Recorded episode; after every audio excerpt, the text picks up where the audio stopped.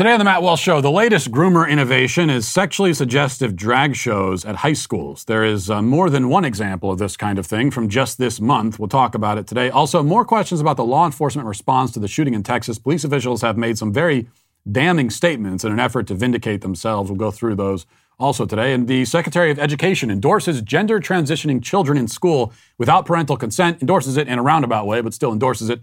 In our daily cancellation, a school district bans the word chief because it appropriates from Native Americans. There's just one problem there, actually, several. We'll talk about that today and much more on The Matt Walsh Show.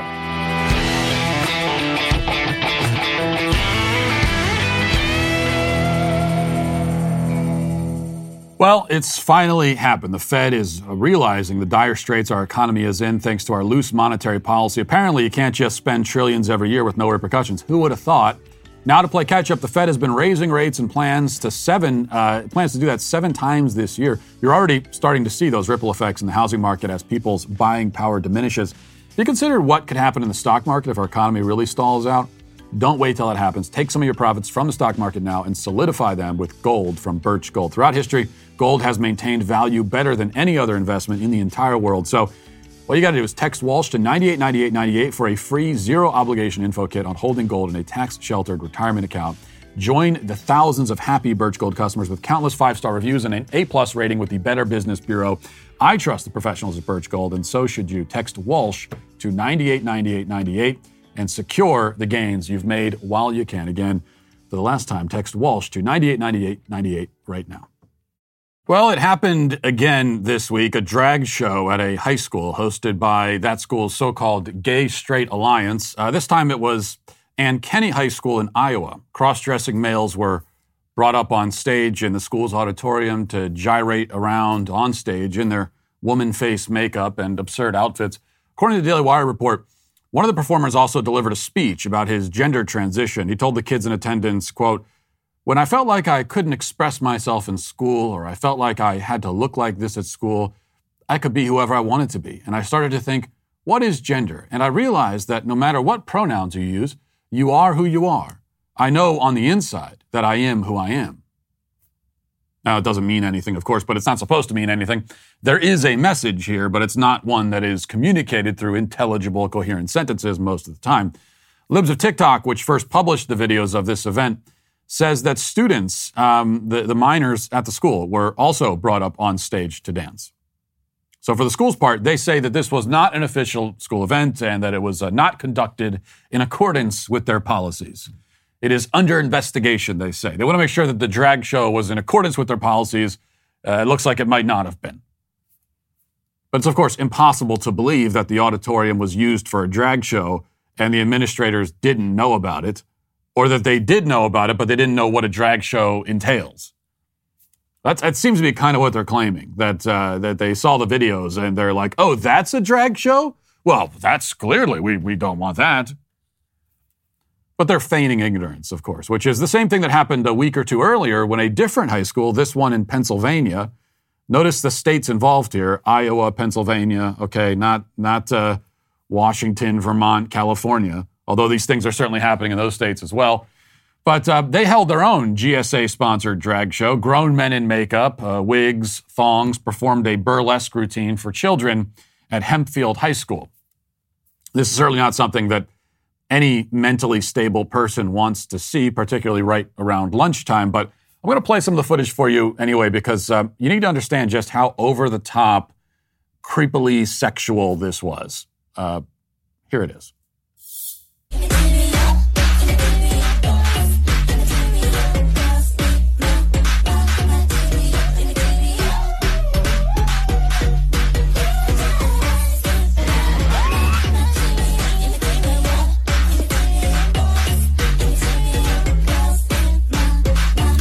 We've probably seen enough of that. So you get the you get the gist.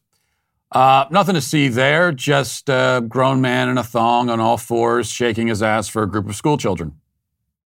The administrators in this case say that they were appalled by what took place, but coincidentally, they were only appalled when parents found out about it and complained.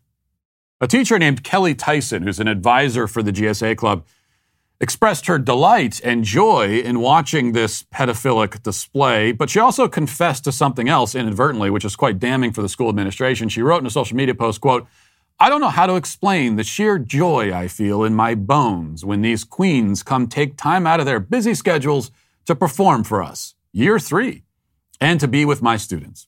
As GSA co advisor and a queer teacher, it makes me emotional to think of this space we've created. I would have loved nothing more than have a space like they have, an opportunity to attend their own drag show. Year three, she says. So they've been doing this for uh, three years, and the administration just noticed how appalling it is. That's what we're supposed to believe. And it's obviously total nonsense. So, what is actually going on here? And what's with the leftist obsession with drag in particular? They've got Drag Queen Story Hour, drag shows at high schools, drag shows at all their gay pride events, drag shows on TV, drag reality shows. Why? Along with all the other problems with this stuff, I mean, the many, many problems, especially when kids are involved, it, it's not even like these dudes are talented dancers or performers. They're just weird looking guys in ugly outfits dancing badly on stage. What's the point? I mean, even if it was only adults in the audience, why would anyone want to see that? Why has drag in particular become such a central component of the left's culture war strategy? I think there are a few reasons for that. It's worth thinking about. One, drag contributes to the sort of costumification, if I can coin my own word, of womanhood. The drag performer makes womanhood into this cartoonish, gaudy, ridiculous thing. He turns it into a stage performance, a costume. It's no surprise that the drag queen uh, at the one school event gave a speech about gender identity and talked about how drag helped him get in touch with his inner female identity because this is how the left sees womanhood. They see it as a cheap, degraded, hypersexualized thing, which is interchangeable and superficial and can be taken off just as easily as it's put on. That's one reason why they love drag, because of, of, of what it does to womanhood, how it portrays womanhood, how it cheapens it. That's what they like about it. Uh, also, drag is an assault not only on femininity, but also on beauty. And anything that assaults femininity also assaults beauty. Uh, it is a protest against traditional notions of beauty, womanhood, and so on. Everything the left does is targeted to tear down whatever they think is traditional, as traditional to them is synonymous with archaic or oppressive. And when these drag performances are staged for children, it's also meant to tear down and sever the parent child relationship. The author Carl Trueman, who appears, by the way, in my film, What is a Woman, premiering June 1st, uh, which is next Wednesday, make sure you're there, get your membership. Um, he made this point in an interview with the Daily Wire published today, which is very interesting and worth going to read the whole thing. But he says, quoting from him, he says, Children are the perfect targets for groups whose purpose is the subversion of, subversion of the parent child bond and the consequent strengthening of the power of a progressive establishment.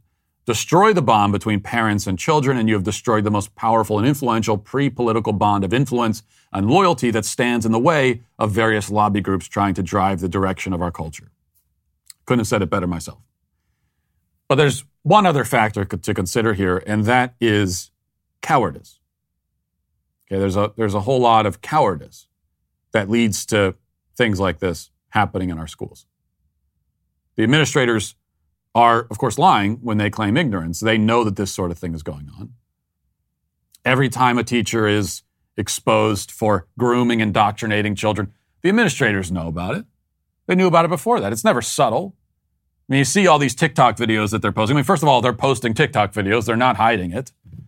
And then you see they've got they, all these teachers. They always have rainbow flags draped all over their classrooms. You know, and they've got the uh, purple hair and rainbow earrings, and it's like they, they've got a walking advertisement saying, "This is the only thing I care about. This is all I talk to my kids about." Not hiding their intentions. So, do the people in charge go along with this because they are themselves LGBT radicals intent on grooming children? In some cases, yes, certainly. But especially if we're talking about a situation in California or Vermont or uh, Washington State or something like that, then then it's it's very likely that everybody involved, if we're talking about a school, is an, is an LGBT radical. But at a school in Iowa, are the administrators a bunch of LGBT extremists? Maybe, but probably not. They simply lack the courage to tell the LGBT extremists to cool it, knock it off, keep the crap out of the classroom. They know better, some of them. They don't have the backbone to stand up to the LGBT bullies, so they let them do whatever they want. And I do mean whatever they want until the backlash from outside forces their hand. So this is the, the formula. LGBT extremism and the cowardice that enables it. You add that together, and you get cross dressing adult men twerking on stage for children. And you get a whole lot more beside that. And none of it, of course, is good. We'll get now to our five headlines.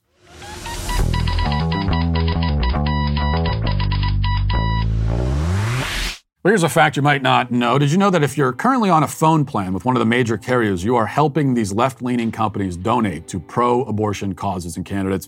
Common question I get from my listeners all the time is what can I do to help turn the tides in the culture war? Well, here's a great first step defund the abortionists. Don't let them uh, take your money and use it to further policies you don't believe in. Switch to Charity Mobile today, and they will spend 5% of your monthly plan price to uh, on, on any pro life charity of your choice. Charity Mobile offers as well the latest 5G phones with no device or service contracts. Plus, they got great nationwide coverage. If this sounds like a hassle to make the switch, I assure you it is not. Charity Mobile makes switching from your current carrier painless.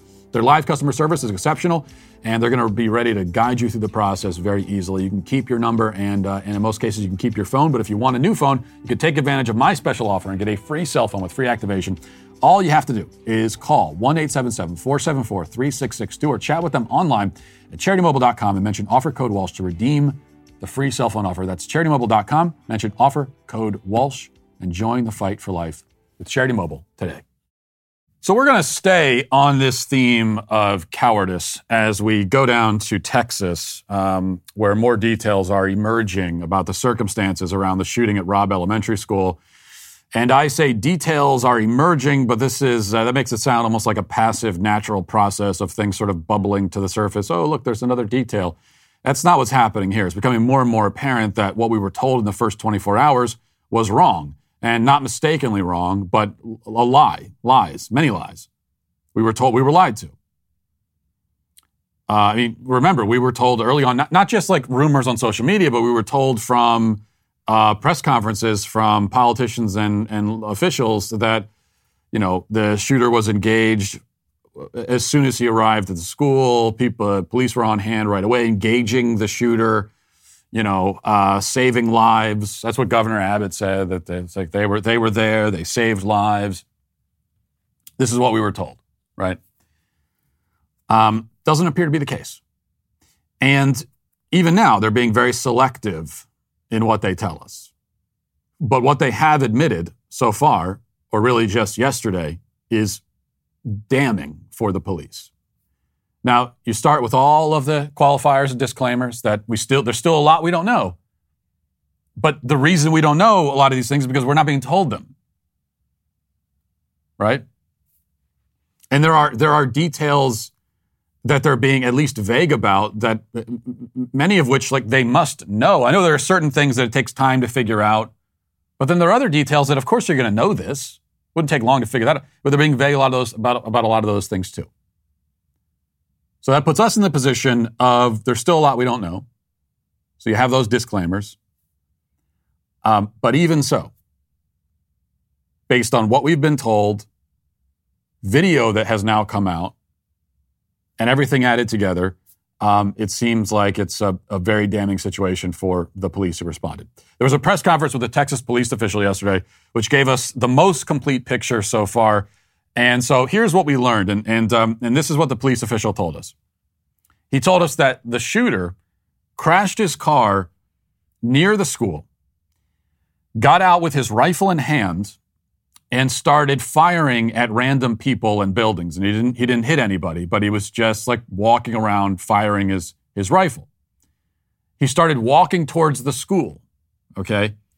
12 minutes later, after walking around casually shooting, right, he, he goes into the school. 12 minutes later. So the, the clock's already ticking. We got 12 minutes. By the time he gets to the school, and then this, listen. He walked in unrestricted initially. So from the grandmother's house to the bar ditch to the school, into the school, he was not confronted by anybody. To clear the record on that. Four minutes later, law enforcement are coming in to solve this problem. He walks in, and it appears that the door is just unlocked. Um, there's no unobstructed. Now there were there were we were told again early on the the claim was or the the the version of events we were getting in the first few hours was that there was a uh, there was a school resource officer there and that he was engaged somehow with the resource officer and then got penned. It was always unclear like how did that happen? How did he get back? But that's that's not the case. He just walked right into the, to the school. And this is even though there was an active shooter in the area. Okay? And four minutes later, the cops come in. That, by the way, is 14 minutes after the first 911 call was made. Because the first 911 call was made um, two minutes after the guy got out of his car. He got out of his car, I believe, at 11:28 a.m. 11:30 a.m. Somebody makes a 911 call and says there's a guy walking around with a rifle shooting. So the school should have been on lockdown. There's an active shooter nearby. Lock all the doors, lockdown situation.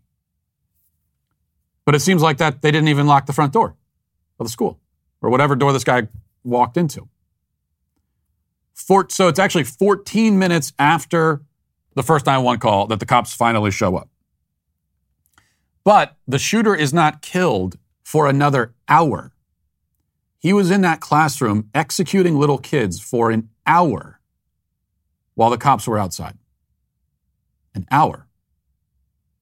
They said that he was barricaded in the classroom. We were told by this uh, police official he was barricaded in the classroom. They said that they they you know he they went in four minutes later and then they received fire and they retreated. And he didn't use the word retreat, but that's what they did. They didn't go in the room because they were getting shot at. Uh, and he was barricaded in the classroom. Now, why didn't the cops go in? I think we I think we all kind of know it's because they were afraid. But why? What? What are you? What's what's their version of events here? Why didn't they go in? Why did? Why didn't they breach the door? Uh, the official in the press conference was asked this question. Here's his answer, or rather his non-answer. Listen. You guys have said that he was barricaded. Can you explain to us how he was barricaded and why you guys cannot breach that door? So I am taking all your questions into consideration. We will be doing updates. We will be doing updates to answer those questions. To answer that question now, sir. What is your name? Shimon Prokupecz from Shimon. CNN. I hear you. Because we've been given a lot of bad information. So why don't you clear all of this up now and explain to us how it is that your officers who were in there for an hour, yes, rescuing people, but yet no one was able to get inside that room. Shimon, we will we will circle back with you. We want to answer all your questions. We want to give you the why. That, that's that's our job. So give us time. I'm taking all your questions. I'm taking them back to talk to the team. Can you tell And, uh, us how the door was barricaded? Look, thank you for being here. Have a we'll talk soon. Um, so he's not going to answer that question of why they didn't why they didn't breach the door. I mean, what, how how could this guy have barricaded the door in a way where they couldn't have easily gotten in? So it's just I don't buy any excuse that they couldn't get in the door.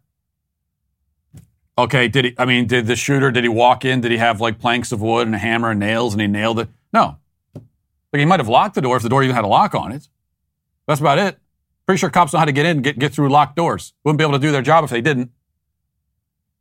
Okay, if this was uh, a drug bust and they thought there was uh, fifty thousand dollars in drug money in in uh, in that room, they'd find a way to get in, wouldn't they? So why didn't they get in? He's in there with young children shooting. Now we're also told. I watched the entire press conference, and uh, he says that that they that they uh, they you know they they ret- retreated again. He doesn't he doesn't use the word retreat, whatever word he uses, but that's what they did. They retreated, and uh, then they start calling backup. He says they're trying to get backup in there, and they also are getting negotiators and they, they, they, to to talk to the guy. But then he also says that as far as he knows, they never actually made contact because this was not a hostage situation. He was killing the kids. And it's also not true, and this is this is one excuse I've seen on social media quite a horrific, morbid excuse, but well, uh, most of the shooting happened in the first four minutes. By the time they got there, right? This is the excuse that I've heard from some people. By the time the cops got there, um, the kids, he'd already killed everybody in the room. But first of all, there's no way the cops would know that. Like all they would know by the time they get there is that he's in that room and he's been shooting people. And that's all they should need to know. You go in. I don't care if it's just you alone. You go in. But also, it's, it's not, there were survivors from that room. There were also children who uh, were taken out of the room alive and then died in the hospital. What if they had been rescued an hour earlier? May they have survived? Well, we'll never know, will we? Because those cops stood around for an hour while that man was executing children. Now, a different Texas police official appeared on CNN last night and gave something of an answer as to why they didn't go in. Uh, the clip is, I think this clip's two minutes long, but it's, it's, I think you need to hear the whole thing, so let's play it.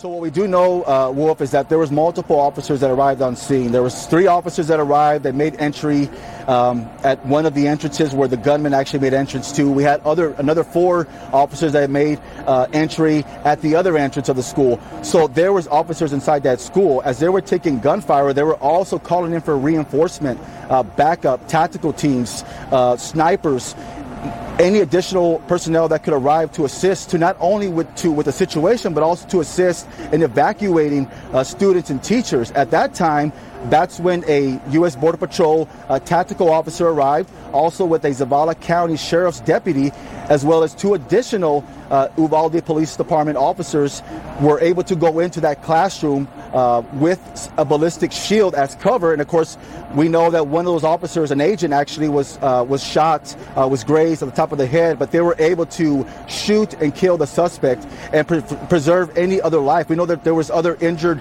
children inside that classroom that they were able to save as well and get them to and get them to cover. And at that point, it became a recovery process, a rescue operation, trying to rescue the injured and also any other potential children or teachers that were inside those classrooms. But don't current uh, best practices, Lieutenant, call for officers to disable a shooter as quickly as possible, regardless of how many officers are actually on site? Correct. The active shooter situation, you want to stop the killing, you want to preserve life, but also one thing that, of course, the American people need to understand is that officers are making entry into this building. Uh, they do not know where the gunman is. Uh, they are hearing gunshots. They are they are receiving gunshots. At that point, if they if they proceeded any further, not knowing where this suspect was at, um, they could have been shot. They could have been killed. And at that point, that gunman would have the opportunity to kill other people inside that school.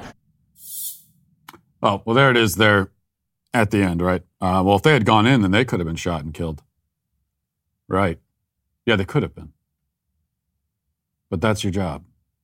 You're a police officer, and those are little children inside that building. So your job is actually to put yourself in between that bad guy and the child, even if it means you get shot and killed in the process. That's your job. Don't want to do that job? Get a different job. Go work at Walmart. I hear they're hiring. If that's not a job you're prepared to do, I mean, they're waiting around. That's why I wanted to hear the whole clip because he says there they're, they're waiting for the ballistic shield so they can go in. You're waiting for a ballistic shield while kids are being executed? Where is your honor as a man? How can you even live with yourself? That's why I say, look, no one can know how they would react in a situation like this until you're in the situation. But I just, it, it, how would you not just have this compulsion? I mean, every fiber of your being, I would think, would be driving you into that room because I, you, how could you live with yourself afterwards? Yeah, if you don't go in like if you go in, you might be shot and killed. But if you don't go in and you sit outside while kids are dying, you're going to wish that you had been killed. I would rather be dead than live with that for the rest of my life. I couldn't live with it. So it's honor and courage which brings you in the door, but it also in a in a in a sort of strange way, it's all, it is also its own form of kind of self preservation as well, on top of everything else, because who wants to live a life like that for the rest of your knowing that you could have done something while these kids are being slaughtered, but you were standing outside waiting for a shield so you could go in? Oh, but, but they weren't doing nothing. Uh, they were, uh, as video has, has come out and shown, they were handcuffing parents and reportedly tasing at least one of them to stop the parents from going in to rescue their children. There's video, very heart wrenching video of the of groups of parents outside screaming at the cops, "Go in and save my children!" And they weren't doing it. The parents tried to go in themselves, and they would stop the parents. Now, listen, if they were already in the process of being, if they were in a gunfight with this uh, with this guy, and they were in the and they were already there trying to rescue the kids, then I understand keeping the parents out because then you're just going to add to the body count. You're not going to let, let parents go run into the middle of that. But if you're not doing anything and you're if you're just waiting for an hour for more people to show up, then uh, then yes, I think you let at least let them. If you're not willing to do it, and there are children who are being killed, then if someone else is willing to do it, you let them do it. This is uh, it's t- uh, just totally unconscionable. And going back to the disclaimer, there's still more details we don't know, but I, I just don't know. Given what they're telling us now, I, I, I don't know what additional detail could come out that would vindicate the officers on the scene in this case. I just don't know what we could find out that would change. I just I can't imagine what it could possibly be. They're telling us themselves they were there for an hour before they went in. As far as I'm concerned, that's like all we need to know. There's no excuse for that. The only excuse conceivable would be if they showed up there and he was locked in that room with those kids and he hadn't killed any and he hadn't started shooting yet. Now you're hesitant to charge in there because it is a hostage situation and you don't want to do anything that provokes him to start killing hostages. So that I understand. Okay, in a situation like that, yes, you, you stand and you wait for negotiators and, and all that and you come up with a strategy. But uh, he had already started shooting. He was shooting before he walked in the damn door.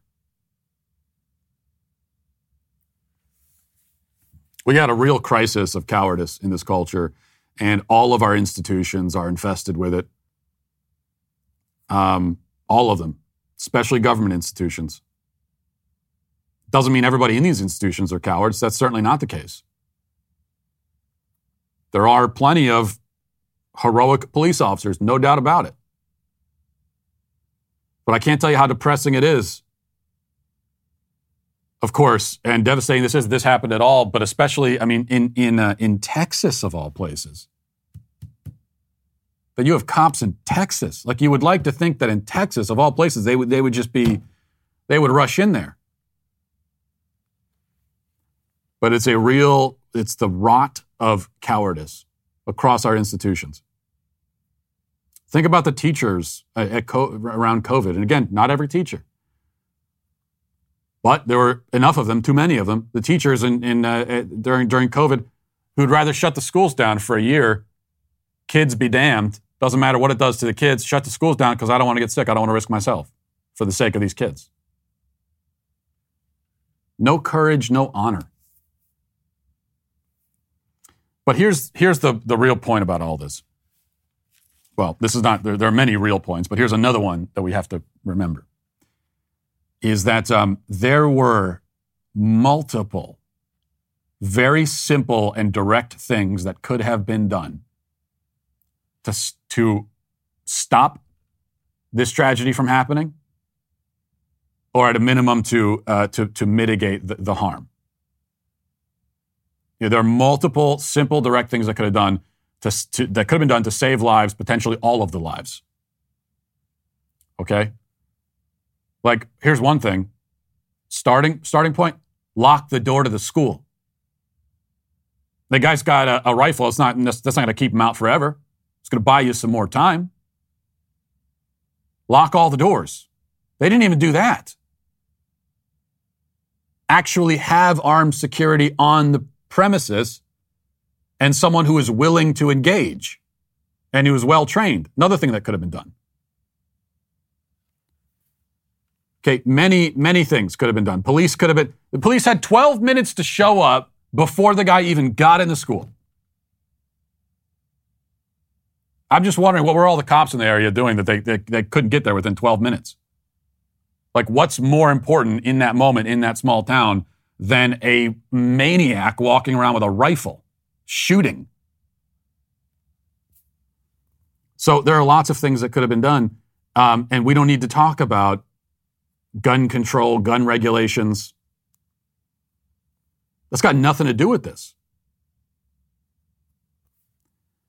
You know, early on, we were told by the left that, oh, this was a failure. See, uh, you said you said that uh, all you need is security, but there was security and it didn't work. No, there wasn't apparently. There was no form of security in that school.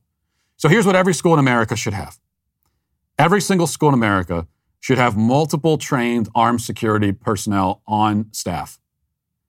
And I, and I keep emphasizing trained, like people that know what they're doing and that are willing to do it when the time comes. That last part, well, you can't really know for sure until the time comes. But if they're well trained, you look at their background. I think you want to look especially into, into retired military, ex military, people who have been in situations like this, who've been battle tested.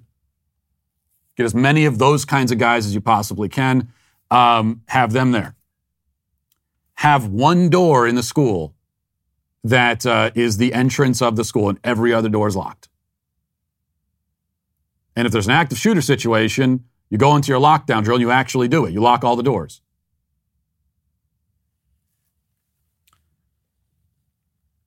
If all those things had happened, this tragedy would have been avoided more, more than likely. Yeah, here we are talking about things Congress can do. What do you need Congress to do? Lock the freaking door. Okay, we don't need Congress for that. All right, moving to this. More cowardice. This is uh, U.S. Secretary of Education Miguel Cardona. He was in a House Education and Labor Committee hearing yesterday, and he was um, asked about schools that assist in the gender transition of children without uh, parental consent. How does he feel about that as the Secretary of Education? And this is an official policy in lots of these schools, and in fact, an official policy of the administra- of the Biden administration itself. How does he feel about that? What does he say about it? Let's listen. Do you believe that school districts should keep a child's involvement in gender transition a secret from their parents? Sir, I I would love to answer questions on the budget, which is why I'm here. And I, I think what, what I'm so, gathering. Mr. Secretary, these are policies that your administration stands behind. You're asking me to fund your budget, and these are policies that you stand for. It's completely irrelevant to why you're here today. It's a simple question.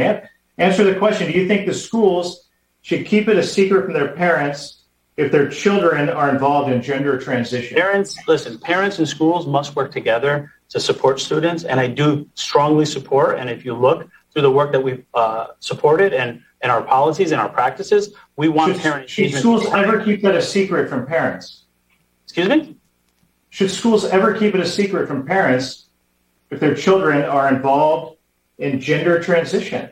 Schools should always should be a secret from parents schools should be partnering with parents in communication, and there are times where schools uh, are working and supporting students on issues that are very sensitive. Uh, but I do believe that parents should be connected with schools, and in many cases, um, working together is what's going to help the student. I have spoken to students who've shared. Um, whatever situation is at the home, that they felt safe uh, at the school, and we have to be careful not to um, try to turn this into something that it's not. Our schools are safe places for our students, and our teachers are often the frontliners when it comes to supporting students uh, when they have issues uh, in, in, their lives. That's a very bizarre answer. Uh, Mr. Mr. Chairman, I yield back. So that's just a really roundabout way, uh, with all of the with all the bureaucrats speak, a really roundabout way of saying, yeah, I think that that uh, we should keep this from parents. Yeah, he finally gets around to it. But this is yet another example of institutional cowardice. Now, I don't know a lot about Miguel Cardona. Uh, maybe he is himself an LGBT extremist. That wouldn't surprise me. The Biden administration is hiring a lot of those types, but that's not that's not my that's not the impression you immediately get when you listen. He, he comes off just like your standard bureaucrat who uh, is not inter- just, he's just there because he's there and he's trying to justify his job and he likes the power and influence that he has in his position. That's the main thing that he's worried about. That's how he comes off anyway. Um, does he actually think, does that guy right there, that dude, does he, does he really think that it's a good idea that we should be transitioning children? Is he, is he, is he really into that? Does he actually think that's good? It's Joe Biden. I mean, to the, to the extent that Joe Biden thinks anything, does he think that? Well, probably not. But it's actually worse. It's worse than being an extremist. If you're an extremist, you're a true believer, um, then at least uh, when it comes down to it, you can claim at Judgment Day, you can claim that you were deluded and you had you just didn't you didn't know you were mistaken. I, I don't think that excuse is going to cut it, but you'll have that to go on. You could try that one out. But so many of the people who uh, have allowed and have facilitated these situations in our schools, they really do know better, I think. They're, they're not really true believers. But they allow it to happen because they don't really care. They're actually kind of indifferent to it. But who cares if kids are? Yeah, this is crazy. It's crazy that we're doing this to kids. Transitioning a, a child, trying to turn a boy into girl is crazy. But I don't care. I don't care about these kids. Like that's their mentality. It's indifference.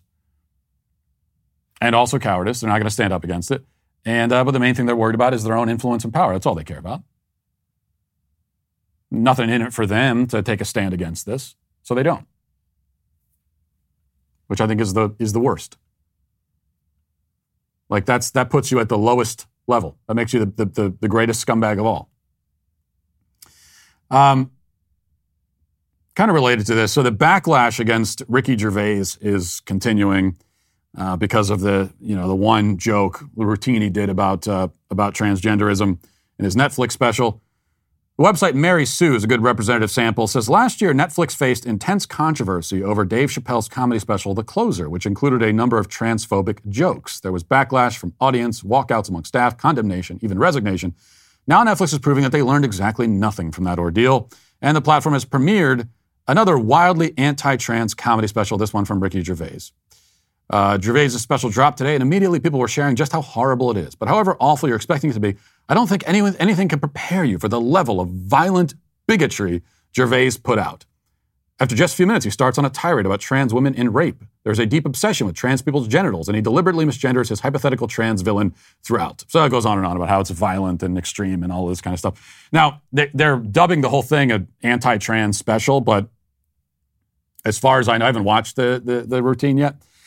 But as far as I know, that's the main the main part there where he talks about it. That's not it's not that's not the subject of the uh, of the entire special. But this is, of course, what the left always does is that is that uh, you know if you mention this kind of thing at all, then you're obsessed with it. Meanwhile, it's like the only thing they talk about. This is the LGBT trans, like the only thing they talk about. But if you talk about it at all, to disagree with them, then you're the one who's obsessed with it. I thought uh, Andrew Klavan made a brilliant point about this um, in something he tweeted. He says, Here's a question How, how come I find Ricky Gervais's anti God atheist jokes hilarious, but transgender people find his anti trans jokes offensive? My theory is that it's because I actually believe in God. I think that's a, that's a, a very good point. I was thinking about this too because I was watching, there was another clip from uh, Gervais's special that was circulating and this is one, I think this is one from a Netflix account. Like, this is the joke. These are the jokes that Netflix actually wants.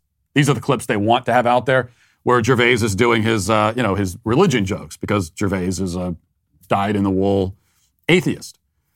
Um, and he's, uh, and so he's, and he's still an atheist. That hasn't changed, right? Because it, as it turns out, it's, you don't need, you don't need to be, you don't actually need to be religious to believe that men are men and women are women.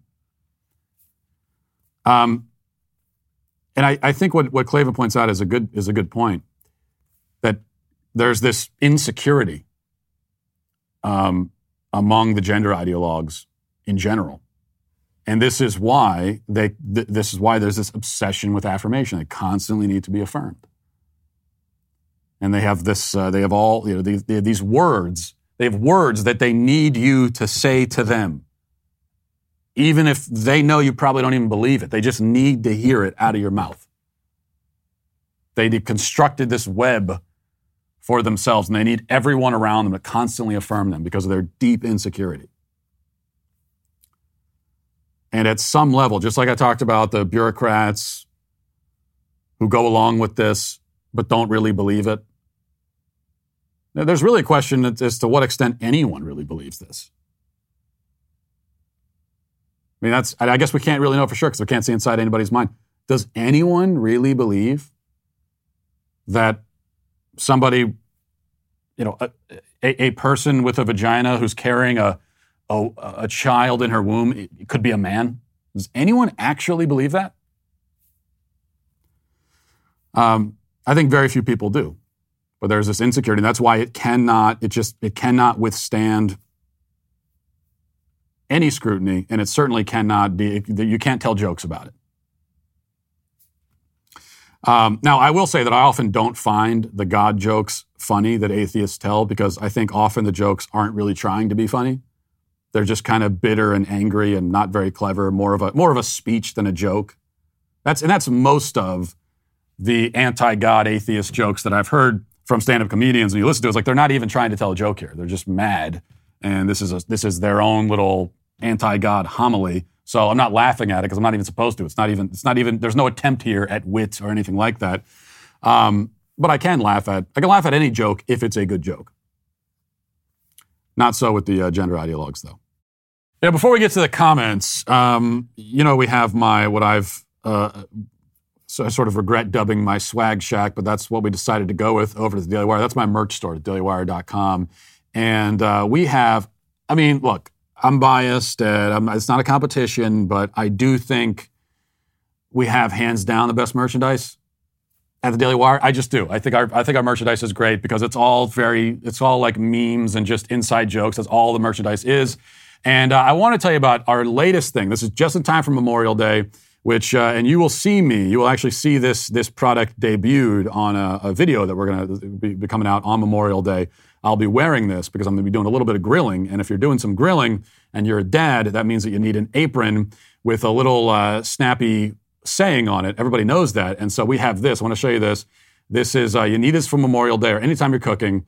So you've got your apron and, uh, and you need to make sure everybody knows what your pronouns are. And it's the apron that says, My pronouns are chef and chef self. So this is just good. It's like when you're in the kitchen or you're out on the, at the grill, and you're, and you're cooking, that means in that moment, right? That's how you identify. It doesn't mean you identify as that all the time, but you want to make sure people know that and they will respect your pronouns as chef and chef self. So go to the uh, dailywire.com, go to the store right now, and go to my store and buy your apron right now. Let's get to the comments.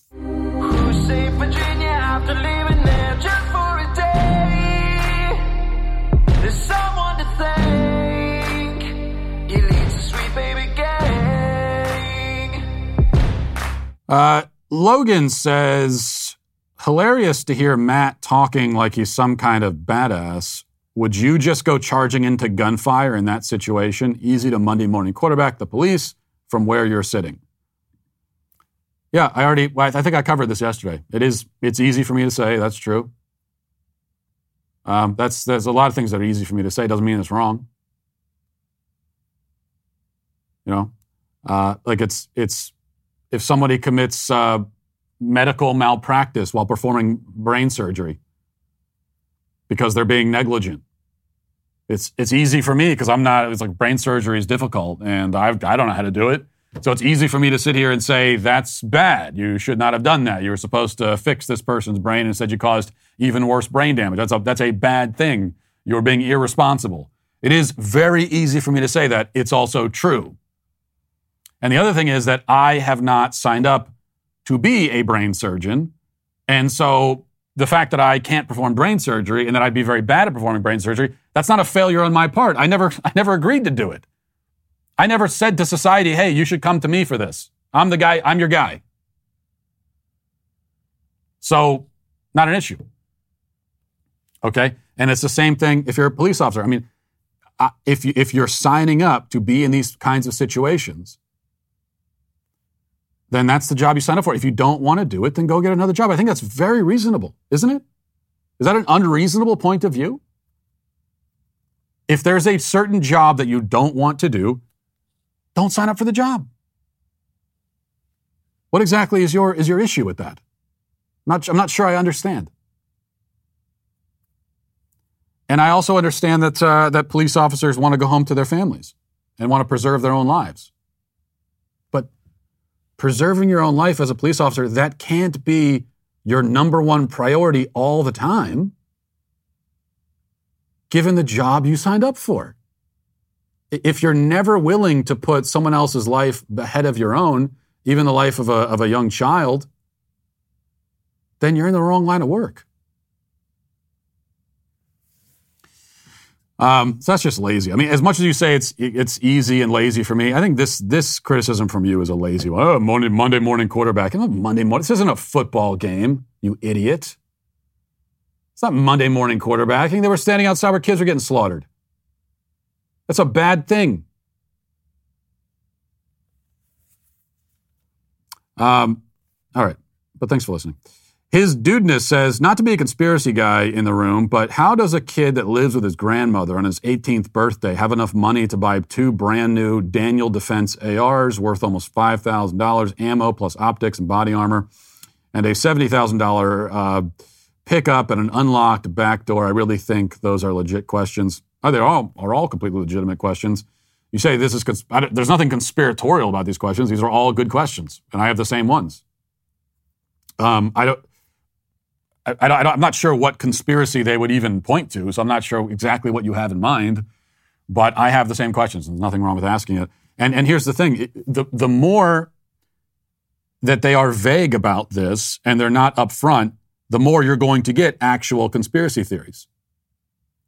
Okay, and you're already starting to see that. I mean, I, I I'm sure if I looked, you know, in, on the internet and I when I went searching for it, you could find that there are already people who are, you know, doing the Sandy Hook thing with this, like they claim with Sandy Hook that it was all big hoax and these were crisis actors, um, which of course was completely absurd. And I don't know if that conspiracy has started with this one, but you're going to start getting stuff like that, more of it, the more vague you are. Because when you don't give people information, they start filling in the blanks themselves. Yet another reason to be upfront. Uh, RKU says there are deadbeat dads for sure, but we as society need to discuss how many fathers are kicked out of the home by the mother because it's extremely common and we pay zero attention to it. Totally agree. That's why I said yesterday the problem of fatherless homes and you know uh, single mothers and everything.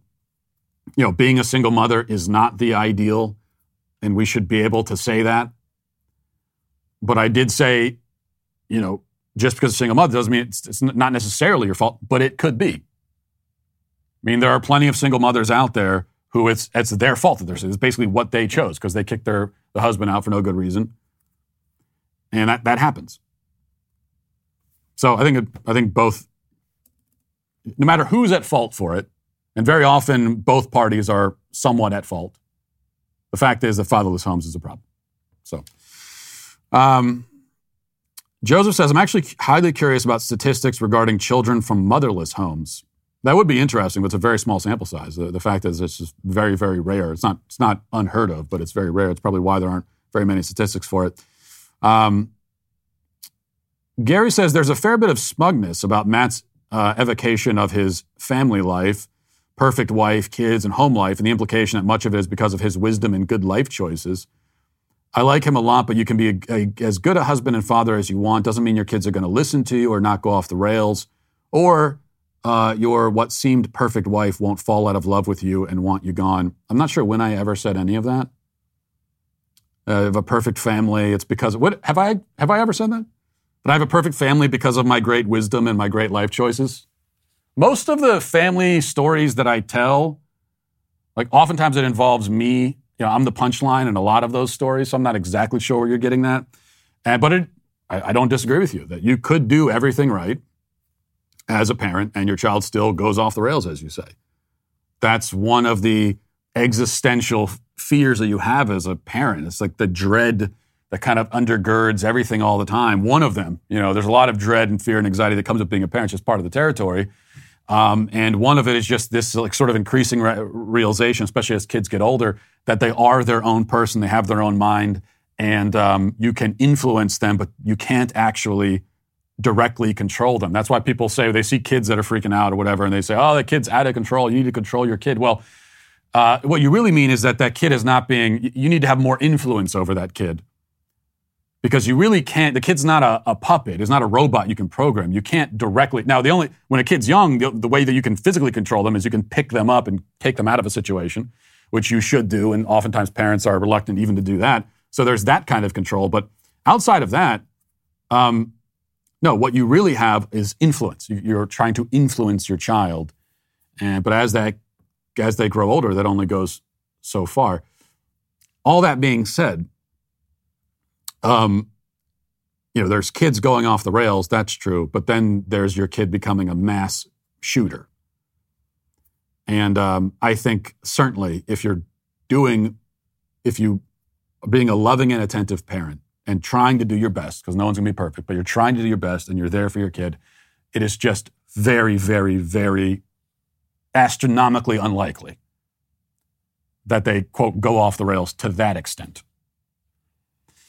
Which is why we can assume when you see uh, people that are do, behaving in that way, that uh, you can just assume ahead of time and you'll almost always be right that they had a horrible home life and really bad parents. May not be right 100% of the time, but most of the time you will be. Um, Jay Stoss says Matt was spot on when he said that people turn to the internet for companionship because they've given up on life, having relationships with other people, etc. It's basically why I do it. But the thing is, if I hadn't turned to the internet, I would have never known about Matt Walsh and the Sweet Baby Gang. There's a silver lining in everything, I guess. Well, I'm glad you found some um, sense of belonging in the show and the Sweet Baby Gang, and I appreciate that. But also, don't give up on life and human relationships, man. Don't do that. I mean, there's a whole world out there. There's an entire life to be lived. I don't know how old you are, but uh, I know that you've only encountered a small sliver of the world and of the people in it to this point in your life, no matter how old you are. It's like the tiniest little portion you've experienced. So you can't give up on something when you've seen and experienced so little of it, is my point. You got to get out there. I mean, still watch this show, but like get out there and experience life. Okay. There's, there's a lot about life that's, that's dismal, but also quite a lot of beauty and uh, joy and adventure and so on. Uh, that was my inspirational message of the year, probably. And I'll get back to being a cynical bastard. You know, films these days are mostly garbage. The only exception I can think of right now is the documentary What is a Woman, which, uh, if I'm not mistaken, premieres June 1st. I think. Yes, that's what we're talking about. Whatiswoman.com. Go there, become a member so you can watch on June 1st. Aside from that, pretty slim pickings. What happened? You know, that's easy. Hollywood gave up on itself, morally bankrupt and ideologically shackled. Its most high profile production these days consists of canceling actors and comedians for even the faintest whisper of counter leftist sentiment. Gina Carano, for example, an actress on Disney's The Mandalorian, she uh, got expelled from the Magic Kingdom for tweeting unthinkable ideas like neighbors should be nice to each other and elections should be fair. Who would have thought? And uh, Disney didn't like it, but we loved it. That's why we're making good on our promise to uncancel Gina by starring her in our summer blockbuster movie, Terror on the Prairie, which premieres exclusively on the Daily Wire on June 14th. Set on the plains of Montana, this gritty thriller follows a family of pioneers as they defend themselves from a vicious gang of outlaws hell bent on revenge.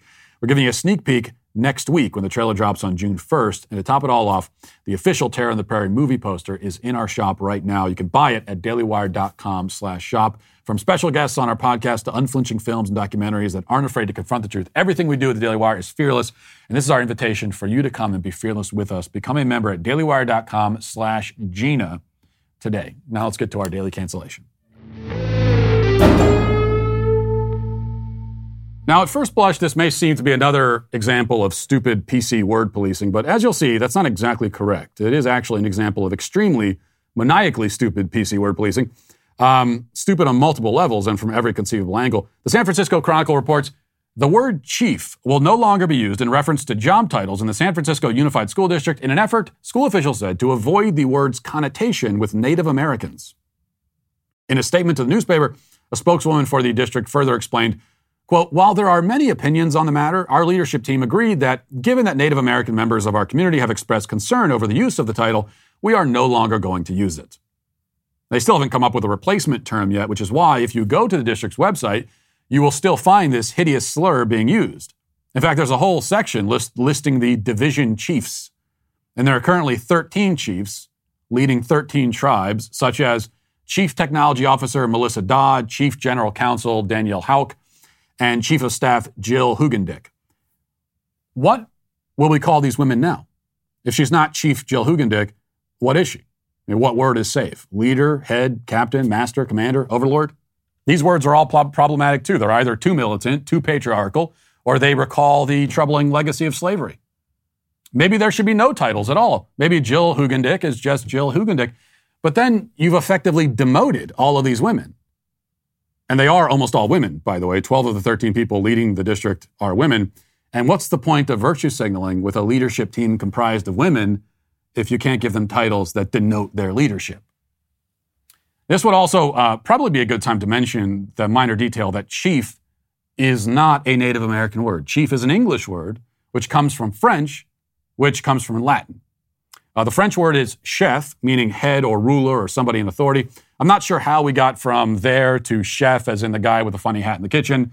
My etymological knowledge in this area has already been exhausted, but what I can say for absolute certain is that chief has been in usage since the 1300s and wasn't applied to Native Americans until sometime in the 1700s. English settlers had good reason to use English words to describe Native Americans. Namely, the reason is that they, uh, they spoke English, and people generally use words in the language they speak as opposed to languages they don't speak. So, the premise here is false. And that's enough to explain why this whole thing is very stupid. But as I said, this is not just stupid, it's extremely maniacally stupid. And understand why, consider that, consider what they're actually trying to do. If chief was a Native American word, which it isn't, but if it was, then they would be erasing Native American influence on the English language. They aren't doing that in this case because the premise is false, but they're trying to. Ostensibly, for the sake of Native Americans and supposedly at the behest of Native Americans, they are, they think, erasing Native American representation in the English language. They believe this is an example of Native American language being adopted by English speaking people, and their goal is to undo that influence. See, the left always complains about minorities being allegedly erased and marginalized, and yet that's exactly what they're trying to do here, again. When it comes to Native Americans specifically, the left has adopted sort of this addition by subtraction strategy. While claiming that they want Native Americans to be represented, all they have ever done for years is just erase every mention or depiction or reference or supposed reference to Native Americans that they can find. All of the Indian mascots and team names are being changed. Every nod to Indian culture is being rooted out and canceled. Most recently, a school in Indiana came under intense scrutiny for a halftime ceremony involving students dressed in traditional Indian attire. The school had been doing that for many years. It was supposed to be an homage to Indian culture and history but it was deemed racist somehow for reasons that are never made clear. All of these sorts of things have been, as the left says, problematized. They've even snuffed out Native American depictions that were made by Native Americans. The Land Lakes Butter Girl, famously canceled a couple of years ago, was partially the work of a Native American artist. And they got rid of that too. Indeed, in, in a culture obsessed with representation, there's no question that Native Americans are represented far less than they used to be. I mean, you used to find references to them everywhere in many areas of life, even in children's games back in the dark ages of the 90s. As recently as then, kids would, would play, you know, cowboys and Indians. They were part of your games. They were just part of the culture. They were part of the language. It was just like uh, there, was a, there was a certain presence there. And all of that is gone now. The representation bean counters have seen to it that Indian culture and people are represented far less than they used to be. And the thing is, to me, this is quite sad because I actually find Native American history to be remarkable and important. One of my favorite books of all time is Empire of the Summer Moon about the Comanches. Whenever I'm traveling with my family, if there's a Native American museum nearby, we always visit it. We go to Native American festivals and art exhibits. My kids currently have a teepee set up in their gar- in my garage. My son likes to run around the yard with a spear that he made out of a stick and a sharp rock. Now, this all would be considered cultural appropriation these days, I suppose. You can call it that if you want to. I don't really care. But the history is fascinating. And um, it's even more fascinating that I, as I'm told, a racist, right wing, white supremacist, ethnocentric bigot, have more interest in and respect for that history than the culturally sensitive leftists do. And, but it's actually not that surprising when you think about it. Of course, they want to erase Native American history, they want to erase all history. There's a reason they haven't replaced most of the monuments and statues they've torn down. And when they do replace them, they're likely to put in, to put in its place a monument to some unremarkable person who died a few years ago, like George Floyd.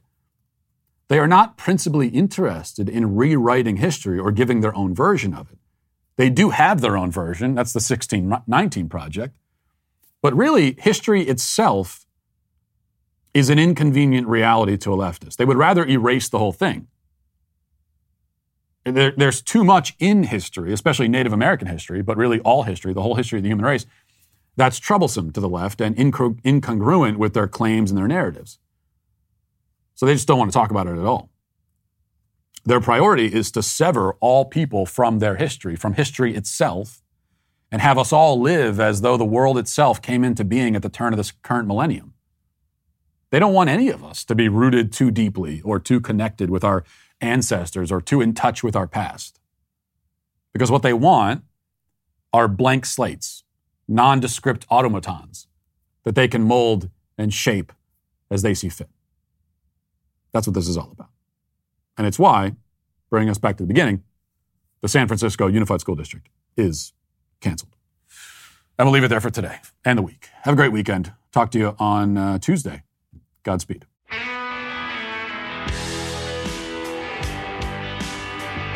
Well, if you enjoyed this episode, don't forget to subscribe. And if you want to help spread the word, please give us a five star review. Also, tell your friends to subscribe as well. We're available on Apple Podcasts, Spotify, wherever you listen to podcasts. We're there. Also, be sure to check out the other Daily Wire podcasts, including The Ben Shapiro Show, Michael Knowles Show, The Andrew Klavan Show. Thanks for listening. The Matt Walsh Show is produced by Sean Hampton, executive producer Jeremy Boring. Our supervising producer is Mathis Glover, production manager Pavel Vodowski. Our associate producer is McKenna Waters. The show is edited by Robbie Dantzler. Our audio is mixed by Mike Coromina, and hair and makeup is done by Cherokee Hart. The Matt Walsh Show is a Daily Wire production, copyright Daily Wire 2022. Hey, everybody, this is Andrew Klavan, host of The Andrew Klavan Show. You know, some people are depressed because the Republic is collapsing, the end of days is approaching, and the moon's turned to blood. But on The Andrew Klavan Show, that's where the fun just gets started. So come on over to The Andrew Klavan Show and laugh your way through the fall of the Republic with me, Andrew Klavan.